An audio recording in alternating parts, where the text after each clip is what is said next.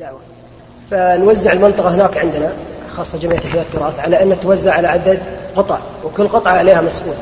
والمسؤول هذا يرجع لمسؤول أعلى منه كتنظيم دعوة يعني من نعم. ناحية آه، دروس وغيره نعم. هني السؤال هني هل المسؤول هذا طاعته واجبة أم لا؟ إذا كان هذا التنظيم من قبل ولي الأمر. أي. لا ما هو من قبل. خليك معي. نعم. فإنه, فإنه يجب التمشي بما يقول. لأنه نائب عن ولي الأمر الذي تجب طاعته في غير معصية الله. وأما إذا كان تنظيما داخليا لا علاقة للحكومة به فهؤلاء إن رضوا أن يكون هذا أميرهم فطاعته واجبة. وإن لم يرضوا فلا تجب طاعته. هذا هذا الجواب. بعد. فضيلة الشيخ وفقكم الله. إذا كان الإنسان جالس في المسجد وعن يمينه وشماله قارئ القرآن بصوت مرتفع أو في غير المسجد وهذا القارئ يخطئ كثيرا في الآيات فهل يجب عليه أن يرد عليه؟ وإذا كان آثم بعدم الرد عليه فهل يغير مكانه حتى لا يسمع قراءته؟ هذه مشكلة تقع كثيرا في الواقع. فنقول أولا القارئ ينهى أن يجهر بصوته وحوله من يصلي لأنه يشوش عليه. ولأن النبي صلى الله عليه وسلم خرج على- أصحابه وهم يجهرون بالقراءة فنهاهم. وقال لا يؤذين بعضكم بعضا في القراءة. هذا بالنسبة للقارئ. أما بالنسبة للسامع فإنه إن لحن من يقرأ لحنا يحيل المعنى وجب عليه رد. يعني وجب عليه أن يرد عليه. وإن كان لا يحيل المعنى فإنه لا يجب أن يرد عليه. نعم. والآن يقول هذا الميزان الذي لا يغير القراءة كما لو قال مثلا الحمد لله رب العالمين الرحمن الرحيم هذا ما يغير القراءة ما يغير المعنى. أما إذا كان يغير المعنى كما لو قال صراط الذين أنعمت عليهم أو قال أهدنا الصراط المستقيم وجب عليه الرد. لأنك تسمع أن القرآن يحرف فيجب أن أن تعد- تعدله. نعم. الشيخ أحسن الله عليك. يقول شيخ الإسلام أن من صرف شيء من العبادة لغير الله فهو كافر. فمثلا طلب العلم الشرعي لغير وجه الله. آه، متى نقول أنه يعني مقصد السؤال ما هو الضابط بين معرفة أن هذا الأمر شرك أكبر أم أصغر؟ هل هو بالاستقراء؟ أولا هل أنت تعرف العبادات؟ ستقول نعم أعرف العبادات منها الصلاة والنذر والذبح وما أشبه إذا فعلت هذا تقربا وتزلفا للآدمي فهذا شرك أكبر. وإذا فعلته لله لكن ليراك الآدمي فيمدح فهذا رياء وهو شرك أصغر. طلب العلم لغير الله إن كان العلم مما لا يبتغى به وجه الله مثل علم الدنيا كالحساب والهندسة والرياضة وما أشبه ذلك فلا حرج على الإنسان أن- ينوي به الدنيا لأنه لا يتقرب به إلى الله. وأما إذا كان علم التوحيد والفقه والتفسير والحديث وما أشبه ذلك فإنه لا يجوز أن يريد به عرضا من الدنيا. لكنه لا لا يكون شركا. حتى لو أراد الإنسان بطلب العلم أن ينال وظيفة مثلا فإنه لا يكون مشركا. الشرك المخرج عن الملة لكن يقال إنك على خطأ. اطلب العلم لله عز وجل. واضح؟ فضيلة الشيخ جزاكم الله خيرا. هل يجوز للرجل أن يسافر ويبعد عن زوجته سنة أو أكثر بغير رضاها؟ مع العلم أن لها في هذه المدة حقوقا. لا يجوز له أن يغيب عن أهله أكثر من ستة أشهر إلا لحاجة. إذا كان لحاجة كعلاج وما أشبهها فلا بأس لأنه مضطر وأما لغير ذلك فلا يجوز. إلا إذا رضيت وكانت في محل آمن فلا بأس. وأما إذا لم ترضى فإنه يحرم عليه أن يبقى وحينئذ نقول لها أنت بالخيار إن شئت تبقين معه على هذه الحال وإلا فلك الفسخ ونقول له أيضا إما أن ترجع إلى أهلك وإما أن تخيرها. هل تبقى معه أو يطلقها؟ حتى لا يضيع حقها. نعم. بعده. فضيلة الشيخ بارك الله فيك. نذكر إن النبي صلى الله عليه وسلم حين جاء سيدنا سعد بن معاذ ليفصل في أمر أهل المدينة. النبي صلى الله عليه وسلم قال لهم كان سيدنا سعد قادما على دبته قوموا إلى سيدكم. هذا ما قرأناه ان كان صحيحا. ثم ما رأيكم؟ النبي صلى الله عليه وسلم قال أنهم جعل أصحابه يقومون إلى سيدنا سعد لينزلوه عن دابته. ثم ما رأيكم في تقبيل يد العلماء؟ هذا ليقف جنبا إلى جنب إلى جوار ما قلت وأنت من الانحناء. إلى عالم أو أكبر سنا الرواية سيدنا سعد هل هي صحيحة؟ إلى جانب تقبيل يد العلماء إلى جانب الانحناء لمن نرى أنه أفضل منا مكانة أو علما أو غير ذلك. أما سعد بن معاذ رضي الله عنه فإنه لما أقبل إلى النبي صلى الله عليه وعلى آله وسلم قال قوموا إلى سيدكم. لأنه سيد قومه بلا شك. هو سيد قومه وقال له الرسول قوموا إلى سيدكم. وهذا لا ما في إشكال.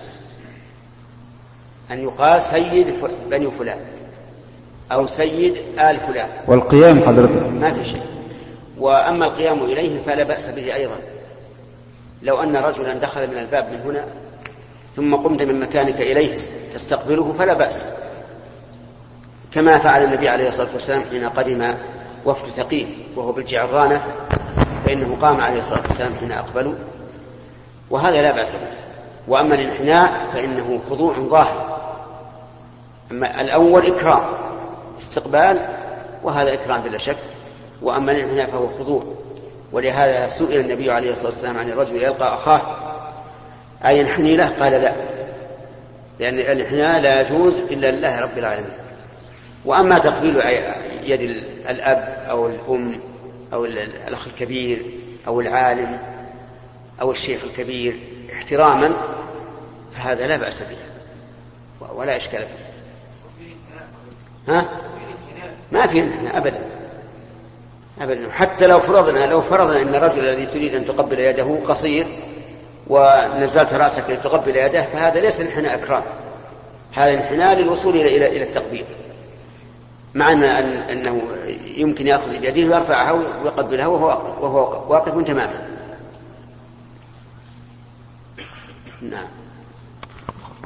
نبدأ ب تفضل. السلام عليكم. تفضل. أتأخر وش أنا أسوي فيه؟ يلا.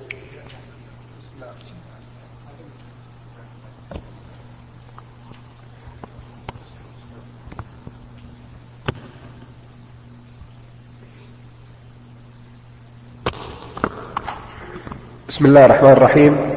الحمد لله وكفى وسلام على عبده الذي اصطفى وعلى آله وأصحابه النجباء آه، فضيلة الشيخ لا يخفى على فضيلتكم ما يقوم به الكشافة في الحج من أعمال وخدمات.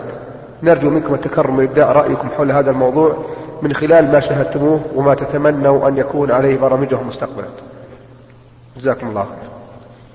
آه، الكشافة يعني الذين يقدموا أقل عسكريين لكنهم تبع إدارة هنا. نعم. الكشافة في الواقع أنهم آه، يعني لهم سعي مشكور في أيام الحج لأنهم يقومون بتنظيم المرور من جهة وبإرشاد الضائع من جهة أخرى وبمساعدة من يحتاج إلى مساعدة وهم بأنفسهم أيضا حسب ما بلغنا مستقيمون يقومون بالنوافل التي يستطيعونها وبالعبادات التي يستطيعونها.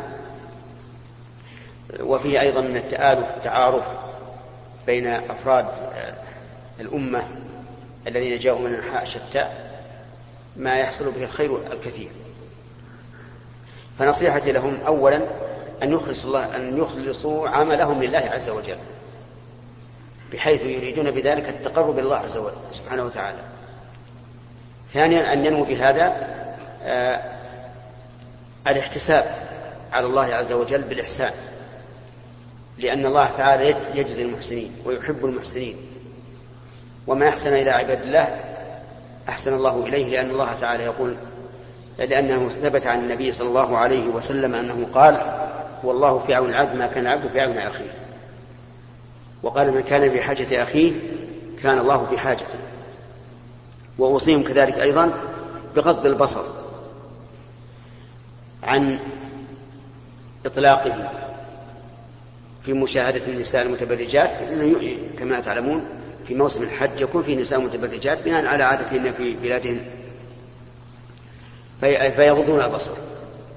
وينصحون أيضا أولياء هؤلاء هؤلاء النساء إذا كانوا معه معهن بأن يلزموا نساءهم بالحجاب الشرعي الذي أهمه تغطية الوجه وليس الحجاب الشرعي كما يفعل بعض الناس تغطي المرأة كل شيء منها إلا وجهها إلا وجهها وكفيها. هذا ناقص. فإن الأدلة تدل على وجوب ستر الوجه إلا من المحارم والزوج. ولا شك أن الإنسان إذا رأى أعمالهم أعمال هؤلاء الكشافة أنه يسر بذلك. فنوصيهم بأن لا يتأخروا إذا طلب منهم المشاركة في ذلك وأن يلاحظوا الإخلاص لله تعالى والرفق بعباد الله والإحسان إليهم. شيخ هم يلا وين اللي تو؟ نعم.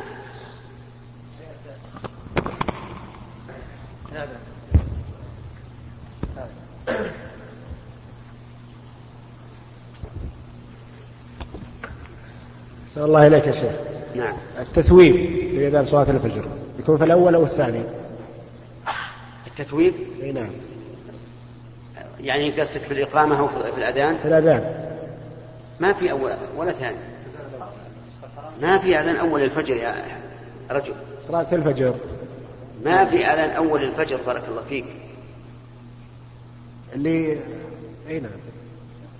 اللي قبل يا شيخ اللي قبل الفجر؟ سم الذي قبل الفجر؟ إيه. هذا ليس أذان للفجر. فإن محمد رسول الله صلى الله عليه وسلم قال إن بلالا يؤذن بليل ليوقظ نائمكم ويرجع قائمكم. أي نعم. لم يقل يؤذن بليل ليخبركم بالفجر. والأذان للصلاة لا يكون إلا بعد دخول وقتها. لقول النبي صلى الله عليه وسلم إذا حضرت الصلاة فليؤذن لكم أحدكم. فالأذان الأول الذي يسمى أولا هو في الحقيقة ليس للفجر لكنه لمن يريد أن يقوم في الليل.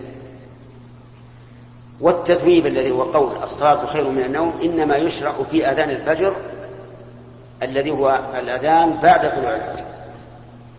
وما ورد في من الحديث إذا أذنت الأول لصلاة الفجر فالمراد بالأذان المراد به آه نعم المراد بالأذان بعد طلوع الفجر لكن سمي أولا بالنسبة إلى الإقامة لأن الإقامة تسمى أذانا كما قال الرسول عليه الصلاة والسلام بين كل أذانين صلاة. نعم وكذلك أيضا كما جاء في حديث ابن عمر أظن أنه سئل عن صلاة النبي صلى الله عليه وسلم بعد الفجر فقال كان يصلي ركعتين بعد أذان الفجر كأن الأذان بين أذنيه. قال العلماء المراد بالأذان هنا الإقامة. يعني كأنه يقيم بمعنى أنه يسرع في سنة الفجر لأن السنة في سنة الفجر أن تخففها. فالمهم يا أخي أن التثويب وهو قول الصلاة خير من النوم إنما يكون في الأذان الذي بعد طلوع الفجر. اللي يفعل بالحرم يا شيخ. الحرم شيء يفعل به. فيه أذانين يا شيخ. وين فيه؟ في الحرم. للفجر؟ إي نعم. ما في أذان للفجر. قبل قبل يعني قبل الوقت أذان عقب لا هذا ما هو للفجر هذا لإرجاء القائم وإيقاظ النائم. ويوجد أيضا في غير الحرم. حتى عندنا هنا في عنيزة يؤذن قبل الفجر أحد يأذن قبل الفجر ساعة وأحد نصف ساعة حسب نعم. المهم أن ما كان قبل دخول الوقت فليس أذانا للصلاة. خذ هذه قاعدة. شيخ نعم. تعقيب بالنسبة للسؤال الأول هو؟ اللي هو عن تح- التحويل. التحويل؟ تحويل الفلوس السودانية إلى نعم، نعم. نعم. بالنسبة للتحويل تجرى نشرة يومية أو أسبوعية من قبل الحكومة بسعر الصرف. فيعطى هذا الدافع قيمة هذه الفلوس ما يعادل عن طريق البنك بالعملة السودانية. هذا يوميا عن طريق البنك في صفارة أو عن طريق البنوك. نعم. يعطى هذا الشيء. ولكن يتأخر القبض بموجب هذا الشيء. يعني يعطوك هذا الشيء ما يعادل وأنت ترسل إما في هذه اللحظة أو حسب ما ترغب. الإشكال الثاني هو تحويل الرعاية عن طريق التجار. هذا فيه سعر عالي والسعر الخاص بالنسبة للدولة يعني فرق بسيط يعني ما كثير ولكنه زهيد. فيصبح على العامل أو. الذي يحول هذه الحوالة عند التاجر ينتظر إشارة من التاجر في السودان أن يستلم عن طريق أهله هذا هذا المبلغ ويخبره بأنه استلم هذا المبلغ. والذي معه هنا مثلا في عنيزة يعطيه هذا المبلغ. فأصبح هنالك فرق يعني تقريبا يوم أو ساعات أو حاجة. أي هو الواجب القبض في المجلس. نعم. ولا هو بحاصل هذا هو الإشكال. هو مو بحاصل أنا أقول لابد الإنسان يعني على الأقل على الأقل أنه مثلا يتكلم مع أهله هناك نعم. ويقول كم سعر الريال السعودي عندكم؟ نعم. ثم يصارف عند البنك هنا. نعم. بالسر اللي قال أهله. نعم. ويرسل على طول فورا. هذا اللي يرسل. هذا هذا للضرورة قد نقول إنه جائز لاني سمعت إنه ما يمكن الا نعم. فإذا كان حقيقة لا يمكن إلا هذا فهذا ضرورة. وهذا لا يمكن. ولا بأس. صحيح. لكن الإشكال الذي يورد علينا هو عن طريق التجار. لا. لهم لهم أسعار مرتفعة ولا بد أن تنتظر لأنهم يعني يرغبون المحول على أساس أنه ينتظر يوم أو ساعات إلى أن إلى هذا ما يسلموا أهلهم هناك. ما يجوز هذا. نعم. بارك الله فيك. نعم.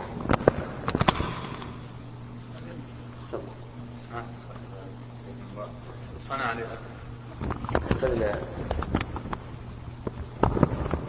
أعد لي أبي منزلا تزوجت فيه. وكان في نيته أن يصنع لإخواني الذكران مثل ما صنع لي مثل ما صنع لي إذا بلغوا سن الزواج. والسؤال هل يعتبر ذلك المنزل هبة من أبي ينتقل إلى ملكي بحيث إذا مات لا يرث فيه إخواني أم إنه يعتبر من ملك أبي بحيث إذا مات يرث فيه إخواني الذكران والبنات؟ وهل إذا كان هبة فهل يجب عليه التسوية بيني وبين إخوتي وبين أخواتي البنات وهن لا يحتاجن إلى ذلك؟ إذ هن مكفيات بمنازل أزواجهن. جزاكم الله خيرا آه، الواجب على الأب في هذا الحال أن لا يعطي الابن البيت ملكا. يعطيه إياه إعارة. إذ أن الابن هنا سيقضي حاجته بسكناه ولو عاريا. فيكون إعطاؤه إياه ملكا زائدا فإما أن يعطي الآخرين الذكور مثله والبنات نصفه وإما أن يقول يا بني هذا عارية لك عندك حتى تستطيع أن آه، آه، توجد بيتا من عندك. لا يجوز أن يكون هبة؟ لا يجوز. لأنه لأنه ما هو بضرورة الهبة. أليس كذلك؟ ما هو ضرورة. الهبة ما هي ضرورة. يمكن أن ينتبه أبيه وهو ممكن لأبيه. نعم. نعم. ومثل أيضا السجارة يعني عندنا مثلا أحد الأولاد يحتاج إلى السجارة للمدرسة. والآخرون لا يحتاجون. هنا لا نقول أعط ابنك أي الذي يحتاج السيارة أعطيه السيارة لا. أعطي السيارة ينتفع بها وملكها لك أنت.